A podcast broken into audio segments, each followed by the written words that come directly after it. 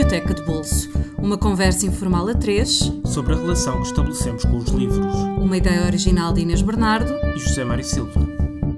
Olá, bem-vindos ao Biblioteca de Bolso, um podcast sobre as histórias que nascem do encontro entre grandes leitores e grandes livros. O convidado desta semana é Paulo Moura. Nascido no Porto em 1959, é escritor e repórter freelance.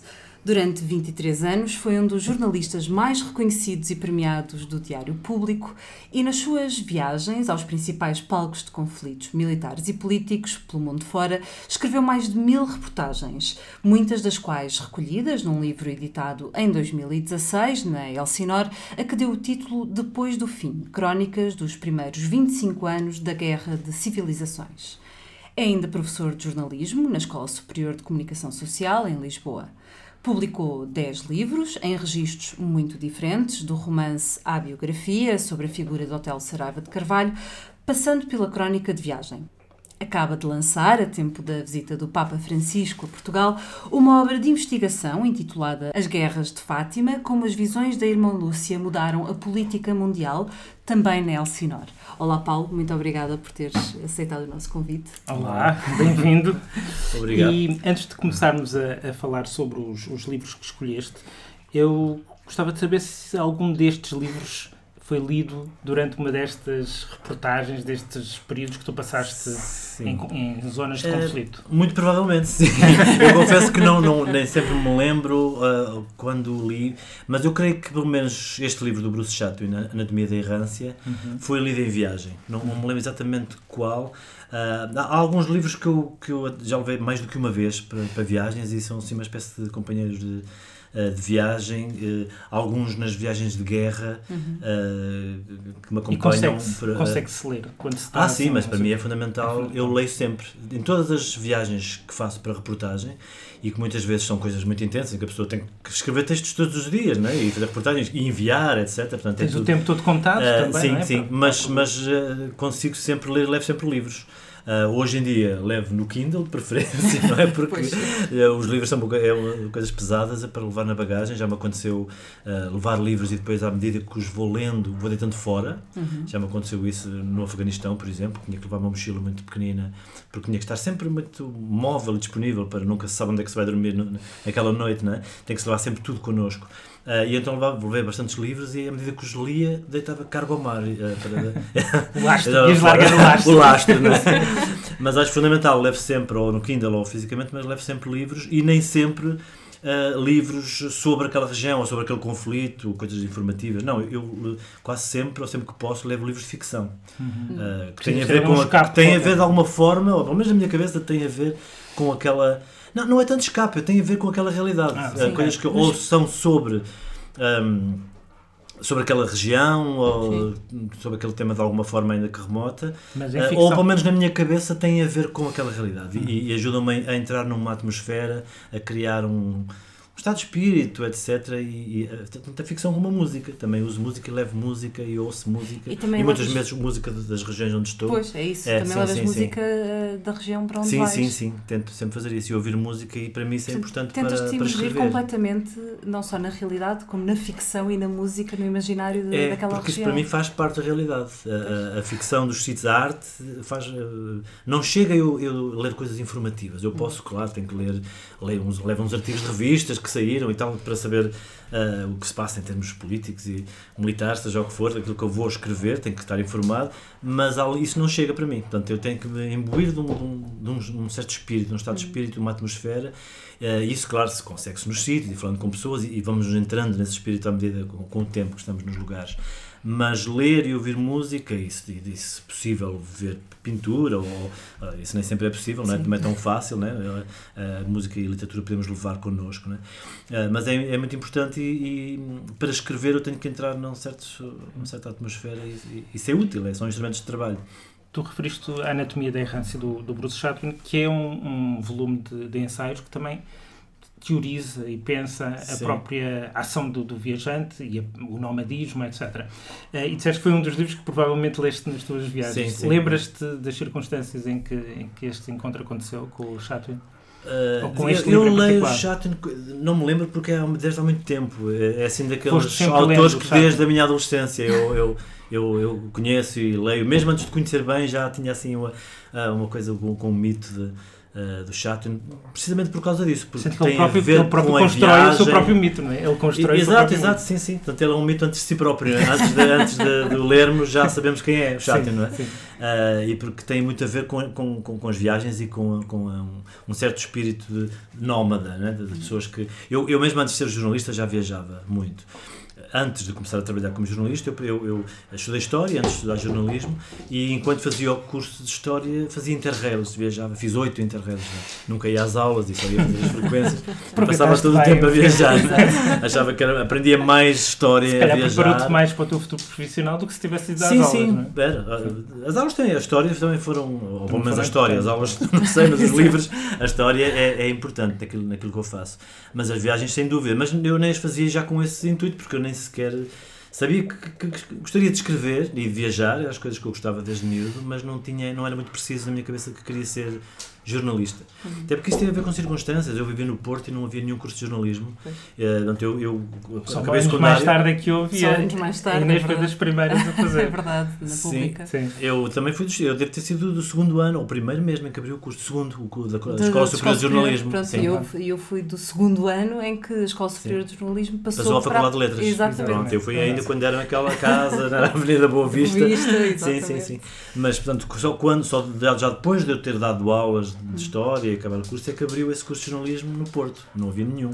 E eu fui fazer esse curso. Uh, a minha ideia antes disso era ser professor de História e, ter muito tempo livre para escrever e viajar, não é? Era a minha ideia. Nessa altura, ser professor ainda permitia isso, hoje em dia já não é tão fácil. Uh, mas já nessa altura, as minhas viagens pela, pela Europa e ou a boleia que se fazia muito na altura, fiz vários assim, ou com o Interrail, já havia toda uma ideologia por trás disso, digamos. Eu já tinha esta ideia de ser nómada e de que o nomadismo faz parte da, da, minha natureza, sem dúvida, mas da natureza do ser humano, que é um pouco algo, algo que eu fui encontrar depois aqui nos ensaios do Chatwin, que é um, a, a ideia da do nomadismo como a, a, a, natureza mais, mais, ainda mais autêntica do, do ser humano. Né? Aí estes ensaios eu identifiquei muito quando li isto. Aliás, acontece-me isso muitas vezes, eu ir ler coisas eh, que depois são importantes eh, no meu percurso, mas eu, eu já tinha uma certa intuição delas antes, né? como se já, já tivesse um pouco essas teorias e depois fui a reencontrar isto. Um, ele diz basicamente que o ser humano é nómada porque uh, é, é, incomparavelmente mais longo período nómada do ser humano do que depois do, do, do, do Neolítico, quando surge a agricultura e as primeiras cidades e tudo isso. É? Nisto, na história humana é uma diferença brutal, não é? nós somos nómadas durante alguns milhões de anos e depois há ali uns 10 mil anos em que deixamos de ser. Portanto, uh, essencialmente ainda somos nómadas. Isso nós, isso depois é algo que eu no meu trabalho também persigo sempre, eu gosto muito depois de, de, de, fazer cobertura jornalística tudo o que tem a ver com viagens. As próprias viagens, quando são notícia, como por exemplo as grandes migrações, né? daí eu também me interessar pela, pelos imigrantes e uh, já há muito tempo, desde fiz vários trabalhos sobre os imigrantes que, que vêm da África, atravessam o Estreito de Gibraltar e agora toda esta vaga da, da Síria uh, e, sim, e, e, também na China, estive na China a fazer um trabalho sobre as grandes migrações das aldeias para as cidades, uhum. interessa muito todo, tudo isso e para mim o, o engraçado é que para mim isso não é muito diferente das viagens turísticas que se fazem, certo? às vezes as pessoas têm esta distinção que uma coisa são viagens de turismo, outra coisa Sim.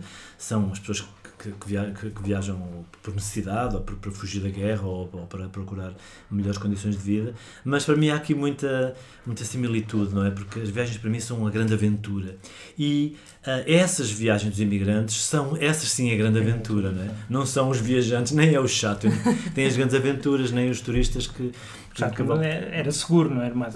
Exato, acontecem é, algumas coisas, claro, tem esta dimensão depois literária que claro, dá, claro. e que permite chegar até nós, já isso de uma certa forma idealizada. Mas e o facto as... de ter dinheiro ajuda, não é? Sim. Claro, claro, claro, claro.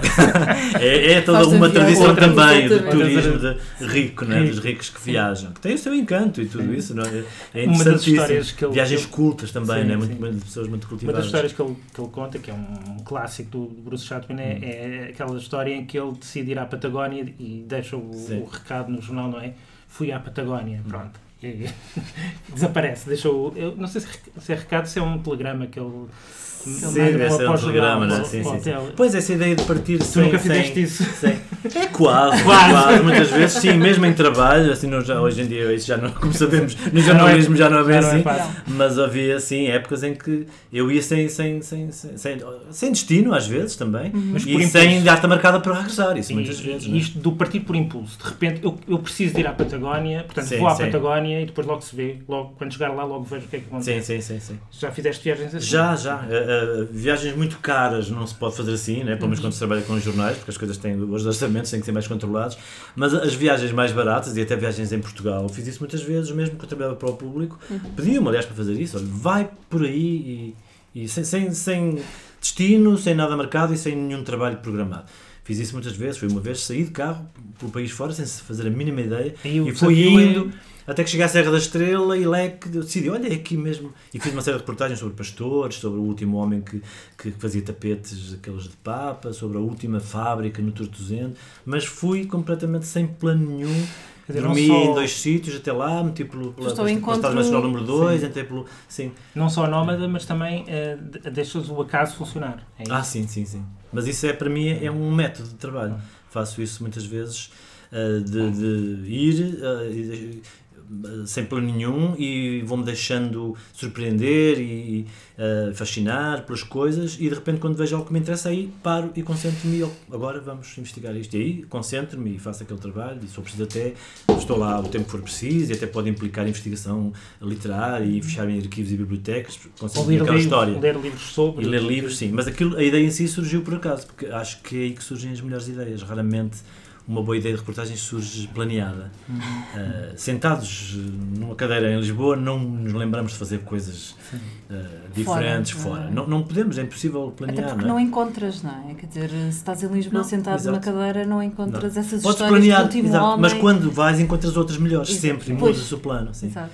É, isso quem diz em Portugal diz mais ainda, por maioria de razão, no resto do mundo. Não é? Claro. Uh, e não é tão fácil ir assim à aventura, mas também, também tenho ido. Ou, ou ir com, com um propósito e depois fazer outras coisas melhores e mais interessantes do que aquilo que, tinha, que era a ideia inicial. Uhum. Isso tem acontecido muitas vezes. Por exemplo, uma, uma, uma, vez fiz um trabalho, depois de um livro também sobre os imigrantes uh, africanos. Uh, e a ideia inicial foi uma reportagem que foi pedida pela, pela revista do público para fazer sobre um, Operações Estrecho, que é quando em agosto todos os imigrantes do Maghreb um, que vivem na Europa vão todos de férias e vão todos naquela mesma altura, né, que é no dia 1 de agosto ou 31 de julho para 1 de agosto, toda a gente atravessa o estreito e é uma fila de quilómetros e quilómetros com os carros carregados, de jadilhos, cheios de televisões e frigoríficos e tal. E a polícia monta até uma operação especial chamada Operação Estrecho para aquela, aqueles dias, que é uma loucura. As filas chegam a ter centenas de, de quilómetros. E eu fui enviado para fazer uma reportagem sobre isso. E quando cheguei lá, eu e um fotógrafo espanhol que trabalhava comigo, Nacho Doce, na altura, ah, uh, fizemos aquilo, tudo bem, achávamos aquilo muito engraçado, muito interessante, mas começámos a ver, mas espera lá, ao mesmo tempo há imigrantes clandestinos a tentar passar no para o lado cá, no sentido oposto. Vinham, apanhámos um que vinha agarrado a um caminhão por baixo da, no eixo das rodas, a polícia conseguiu apanhá-lo, ele fugiu, o outro vinha de uma, uma motorizada, mal o barco chegou e abriu-se as portas, saiu uma motorizada lançada. Era uma outra operação uh, Era outra, não, espera lá, aquilo ali é que é outra história, muito mais, mais interessante do que esta. Sim. E logo naqueles dias conseguimos ainda falar com um padre que abrigava mulheres imigrantes e depois essas mulheres falámos com elas, indicar-nos um local, uma floresta nos arredores de Tanger, onde viviam esses imigrantes, e nós apanhámos o barco e fomos para Marrocos. Uh, e quando conseguimos entrar nessa floresta, falámos com alguém, então combinámos, vamos agora a Lisboa e tal, e daqui a duas semanas voltamos. E voltámos, e aí sim, e foi, voltámos depois várias vezes, e sim. fiquei a viver nessa floresta com eles, depois, uh, várias semanas, uh, e isso sim deu a trabalho, depois deu um documentário, um livro, etc. Mas aquilo surgiu porque nós fizemos aquela primeira, porque senão nunca teríamos Nem suspeitado nunca... que havia aquela floresta, porque na altura isso era desconhecido, essa, até essa realidade essa desses realidade. africanos que vinham. Passamos então para, o, para a tua segunda escolha, uh, Agente do Milénio do, do Ballard, uh, que foi um autor que tu também entrevistaste. Foi. A propósito deste livro. Sim, foi precisamente a propósito. Quando saiu em Portugal uh, Agente do Milénio, sim, tinha saído a Noites de Cocaína e depois saiu este. Que também fala um bocadinho disso. da natureza humana, não é? Fala, o é por isso fala que... do nomadismo, mas ele fala de violência. Da violência, sim. E, e, e, foi por isso, eu depois fui entrevistá-lo e fiquei fascinado com ele. Foi das entrevistas mais incríveis e, e loucas também que eu, que eu fiz, né? porque ele era, assim, uma espécie de gênio louco, fechado no seu apartamento, um apartamento totalmente banal, assim, nos arredores de Londres, Sim. tudo desarrumado e sujo e com livros por todo lado, a pontapé, e ele via ali sozinho assim, a pensar sobre, sobre os problemas da humanidade e a escrever estes livros loucos. Um, e a entrevista foi, foi incrível e principalmente é muito, foi muito premonitória, ou seja, eu senti que uh, tudo o que ele disse, aquele pensamento dele, tem muito a ver com o mundo contemporâneo da altura e o que aconteceu entretanto. Entretanto surge o terrorismo, o Estado Islâmico e Al-Qaeda, tudo isso foi um pouco a seguir. e ele, de certa começa maneira... com uma explosão no aeroporto de, Sim, de Londres. É, de qualquer é? maneira, até os acontecimentos são muito uh, incrivelmente parecidos com o facto das coisas históricas que viram acontecer e a forma como ele interpreta isso, a forma como ele vê um, a violência e, a teoria que ele foi, foi engendrando da necessidade de violência. Né? Ele falou-me de, de que o ser, o ser humano um, vive, pelo menos no mundo ocidental, como num cercado e, e uma espécie de, de, de, aquário ou de gaiola em que não pode manifestar a sua verdadeira natureza. E ele próprio achava que a, própria, a nossa sociedade devia dar oportunidade ao, ao, às pessoas de, de, expandirem as suas tendências mais agressivas, agressivas e violentas. Sim. E até podiam fazer isso no futebol, por exemplo. Sim. Ele achava que o futebol devia ser mais violento, devia mudar Sim, as regras, porque agora é pouco violento e depois as pessoas cometem a violência na plateia vi os jogos do Canelas. pois, mas aí sim, eu também mais, olha, mais um precursor, não é? Um baleriano. Sim, sim, sim, podemos considerar. Ele havia de gostar de ver. Sim, sim, sim. E principalmente depois na, na assistência. Às vezes a violência é na assistência. Ele Como também não, se pode, não se pratica dentro do campo, pratica-se fora. ele dizia isso, ele falava do fenómeno do, do hooliganismo e tal, tem a ver com isso. Dentro do, das linhas há regras muito rígidas, mas cá fora não há. Então as pessoas eh, cometem a violência cá fora e o futebol é um, é um pretexto. Ele achava que devia haver desportos com regras mais livres para poder ser violento, para poder agredir o outro, haver sangue. Ele acha que isso é importante. E então a história deste livro é que Uh, inexplicavelmente as pessoas da classe média começam a cometer uh, absurdos, inexplicáveis atos de violência. E ele acha que isso é o futuro, isso é que vai acontecer, e esses são os atos de violência mais perigosos, porque quando a violência é explicável, Uh, alguém roubou, mas roubou porquê? Porque precisava para enriquecer, ou alguém matou porque vingança. É? Essa, há, sim, agora quando há atos uh, completamente gratuitos de violência, é aí que começa o, o problema. Aliás, não se consegue que, explicar porquê. Ele dizia que os Hitlers do futuro não vão ter ideologia, não é? Que, que... Sim, porque não vão precisar de explicar o, o que fazem, né? Uh, e ele previa um, um, um mundo futuro cheio de violência inexplicável. É isso que tu também vês nas tuas, nas tuas viagens. Sim, é, acho que é isso um pouco que se vê hoje. Seja, não, ninguém consegue explicar a violência do Estado Islâmico e, de, de, de, desse tipo de terrorismo. Não é? É, claro que o terrorismo ou a violência é sempre difícil de explicar, mas apesar de tudo, se pensarmos na, na, violência política que existiu nos anos 60, 70, por exemplo, eu ainda me lembro de, de algumas dessas coisas, desses grupos, lá, os Bader-Meinhof, as Brigadas Vermelhas, ou as, as, as, Havia um fundamento ideológico. Sim, sim, havia um fundamento ideológico que até era, quer dizer, que muita parte da intelectualidade europeia aderia a isso, sim. quer dizer, poderia não aderir ao radicalismo violento, mas, no fundo era, era, um, era uma, um braço mais radical. zapatista, por exemplo, não? o movimento zapatista. Claro, sim, sim, sim. Movimentos por todo o mundo, em, em, que de facto tinha muito a ver com, com, com ideologia de esquerda, com marxismo-leninismo, claro, levado ao extremo de, de, dos métodos, uhum. que podiam chegar ao, ao puro terrorismo, né? De, de, colocar bombas, etc., e até de matar civis, mas matar civis nunca era um objetivo em si mesmo, né? nunca Sim. vemos um grupo, uh, as Brigadas Vermelhas italianas nunca disseram que não, o objetivo é matar civis, né? o objetivo era matar os responsáveis, os políticos, etc. Portanto, havia uma lógica apesar de tudo, compreensível por pessoas de bem né, naqueles atos. Hoje dificilmente conseguimos explicar o, o terrorismo que tem os, os civis como alvos, mesmo, né? não é? o objetivo é mesmo esse. Uh, eles não fazem distinção entre civis e não civis, é? as pessoas são, uh, merecem morrer porque não são muçulmanos ou uma, uma razão Agora até absurda. podem ser crianças ou adolescentes, sim, é? exatamente, nem sequer esse, não, sim, esses sim, limites sim. Eh, clássicos. E, e, portanto isso aproxima-se muito da ideia balardiana da violência gratuita, não é? Mas até no próprio discurso desses uh, fundamentalistas há um, há um discurso nihilista, um discurso de facto da, da violência gratuita, não é? De, de, de, não precisam de explicar porque é que o fazem, dizem nós fazemos porque sim, porque este é o mundo da violência, o, o Ocidente também é violento, nós que também é o mais somos, difícil de combater, é a violência porque sim. Como é que Sim, tu combates... Como é que se explica isso? Exato. E como é que se explica que mesmo jovens ocidentais estejam a aderir ao Estado Islâmico e a facilidade com que passam para o lado de lá e estão dispostos a, a cometer aqueles atos uh, que vão contra toda a formação cultural que tiveram, né?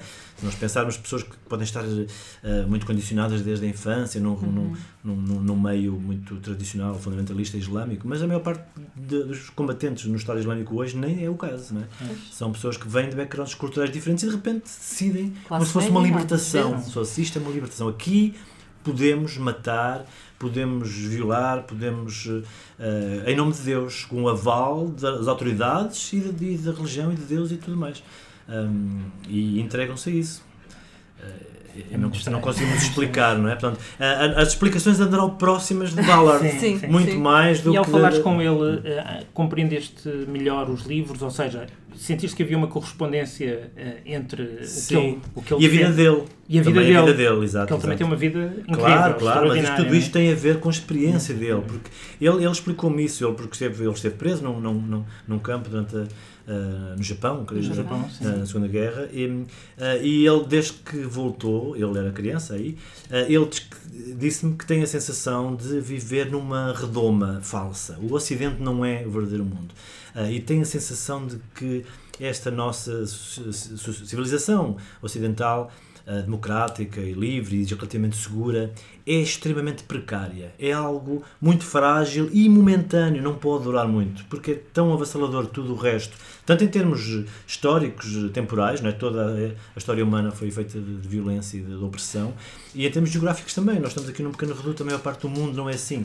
Ele sentia isso muito, de uma forma sensível na pele. Comparativamente, este, apesar de, de, das guerras que houve no século XX, estes hum. últimos 100 anos foram anormalmente pouco violentos em relação sim. ao resto da história sim, trás, sim, é? sim, sim, Em relação ao, sim, a, apesar de tudo, o século XX é um século muito violento. Não é? É, dizer, em número de mortes, em parece de mortes, que é o, o século mais inultrapassável. Não é?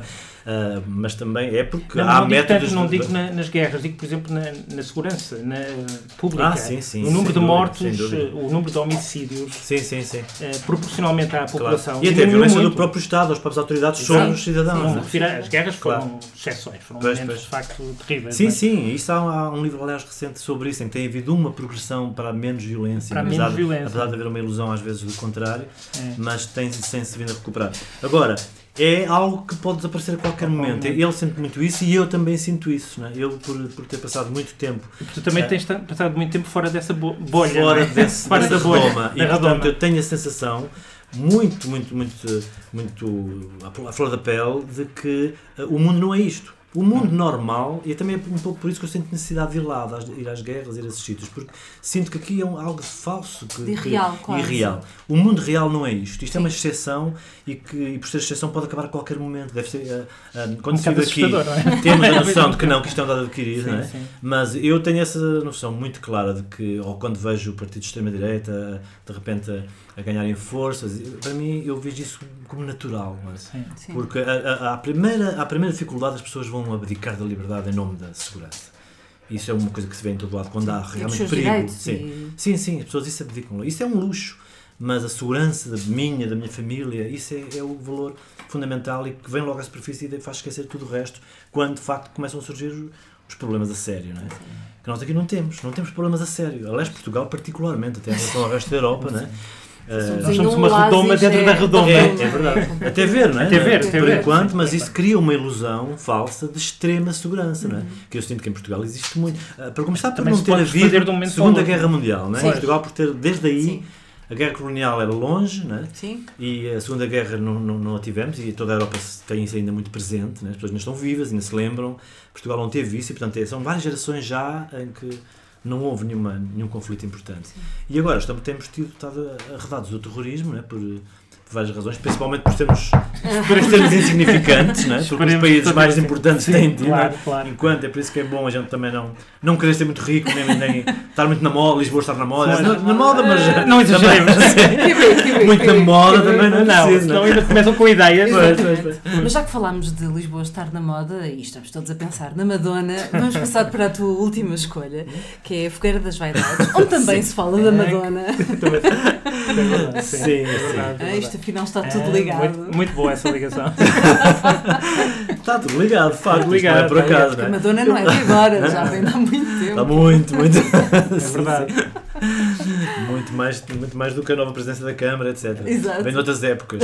Eu, eu escolhi o Tom Wolfe e este livro podia ter sido outro. Este foi o, o facto o primeiro que eu li que e me marcou e me, e me, tornou completamente fã do Tom Wolfe, né? Porque e, e aí aqui tem até mais é do que os outros uh, exemplos, tem a ver com a minha com a minha escrita, com, com o meu trabalho, uh, esta linha de, de, escrita e que tem a ver com o novo jornalismo dos anos 60, em que, uhum. que Tom Wolfe é um dos expoentes, é algo que que me diz muito. Lá está, é uma coisa que também só descobri mais tarde. Eu comecei a escrever de uma certa maneira antes de conhecer estes autores e depois identifiquei-me com eles a certa altura, mas não posso dizer que tinha aprendido. Claro que, claro que aprendi muito, mas, mas isto já vem. A, a minha maneira de, de, de, olhar para a escrita.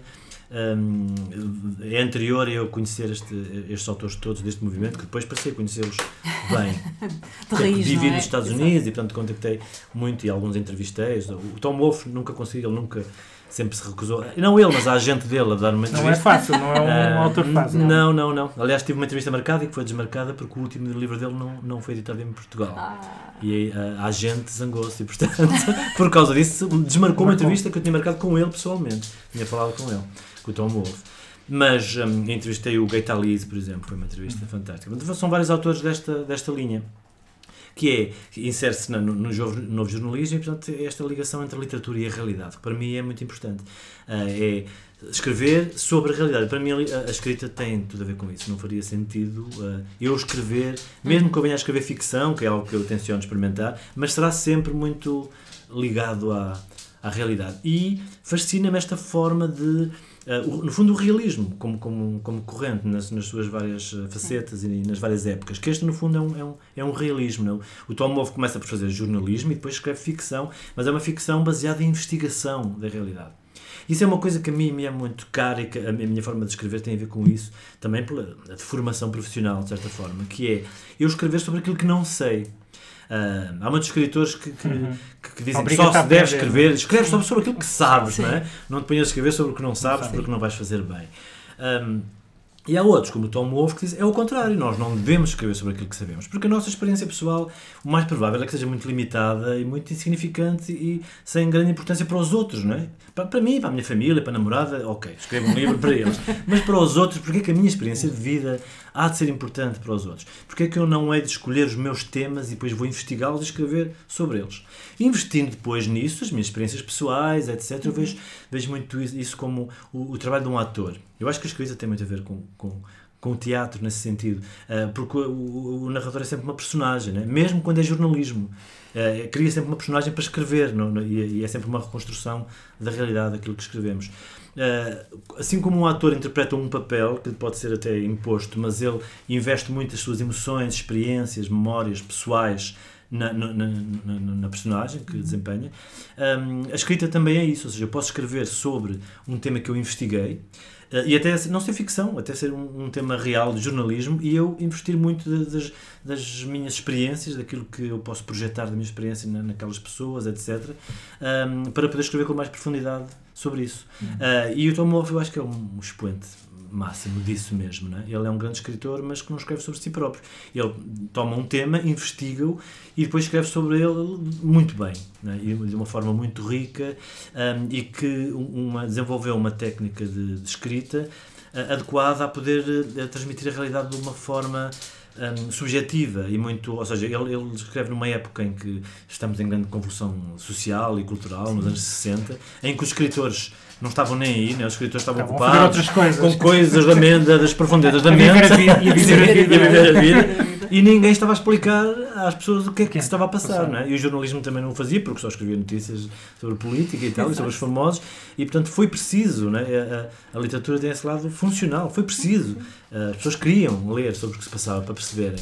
E ele foi obrigado a desenvolver uma técnica muito sofisticada de, de, de escrever jornalismo. E ele e depois todos estes escritores desta, desta linha uh, e que ele desenvolveu de uma forma que depois teve seguidores, claro, mas... E no caso deste livro, este livro é já dos anos 80. É, é e é um pouco um símbolo, não é? Também, também eu escolhi acho interessante por causa disso, porque este livro torna-se um, é? um símbolo daquela é. época, dos anos 80 dos yuppies, e, é? Dos yuppies e da, daquela mentalidade destes homens das jovens, muito jovens que passam a ganhar muito dinheiro e sim, ambiciosos e com a desregulação dos mercados e tal que leva à crise que nós vivemos hoje. Portanto, esta época.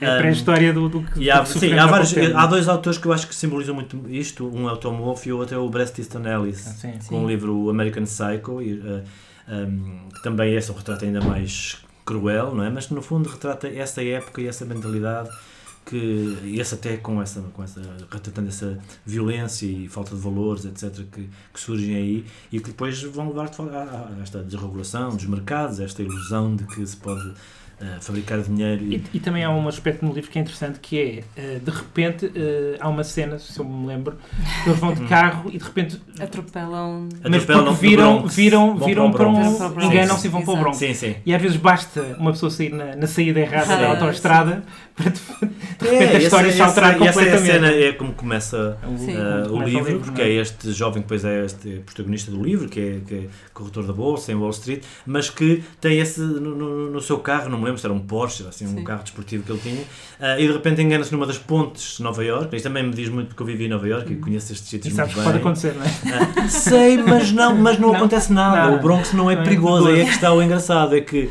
isto tudo se passa na cabeça deles. Sim, né? Eles, ele de repente engana-se e depois já não consegue voltar para trás e está a passar a ponte que leva ao Bronx. Portanto, está em Manhattan e vai para o Bronx, que é o bairro mais pobre, negro latino de Nova York, onde supostamente, na cabeça destes yuppies de Wall Street, era uma zona onde não se podia ir porque era uma zona de guerra, não é? A pessoa chegava lá e era logo assassinado, era perigosíssimo. Saltado, tudo. O que não é verdade. Eu andei no Bronx às quatro da manhã sozinho, nunca me aconteceu nada. Portanto, isso é tudo mitos apenas. Mas existem e, e, têm a sua função e cumprem a sua função. Uh, e, e, então o que acontece é que ele, ah, depois, sem querer, acaba por, com, com, o nervosismo todo, atropela um miúdo um, e, que depois surge todo um enredo com uh, ele com medo, esconde, foge, não diz, mas depois passa a vida em pânico de ser apanhado, depois uh, de repente aquilo torna-se um caso exemplar com os, os reverendos e os padres da, uh, da, da, zona do Bronx aproveitam aquilo como um, como um, um caso, um exemplo, exemplo. para a, a, discriminação que existia e não sei o quê. Portanto, o enredo começa a desenvolver-se a partir de, desse, desse episódio, que é uma coisa de facto uh, falsa, porque o Bronx não é perigoso e porque não, ele podia ter perfeitamente parado o carro e falado com as pessoas e, portanto, todo, surge a história por causa de, dos preconceitos que existem na cabeça dele. Vamos terminar com preconceitos. Com não, preconceitos. não, não, não, não, não. A Anatomia da Errância, de Bruce Chatwin, está publicado pela Quetzal e tem um preço de 14,40€. Gente do Milénio, uh, de Ballard, já não está disponível, terão de o procurar em alfarrabistas. E A Fogueira das Vaidades também está esgotado, outro título para a lista quando forem aos alfarrabistas. E para a semana nós estaremos de volta com mais um episódio. Até lá, sigam-nos nas nossas redes redes sociais, em facebook.com.br Biblioteca de Bolso e ouçam-nos através do SoundCloud, do iTunes e por subscrição RSS. Hoje a Póvoa, a cadela que acompanha os nossos episódios, descobriu o apito do seu brinquedo favorito, que está quase destruído e Faz de conta que é o som do Bronx lá no Exatamente, são, são os vizinhos do Bronx. Paulo, muito obrigada por ter Muito obrigado. Obrigado. E para quem nos ouve, até para a semana com um novo convidado. Até para a semana.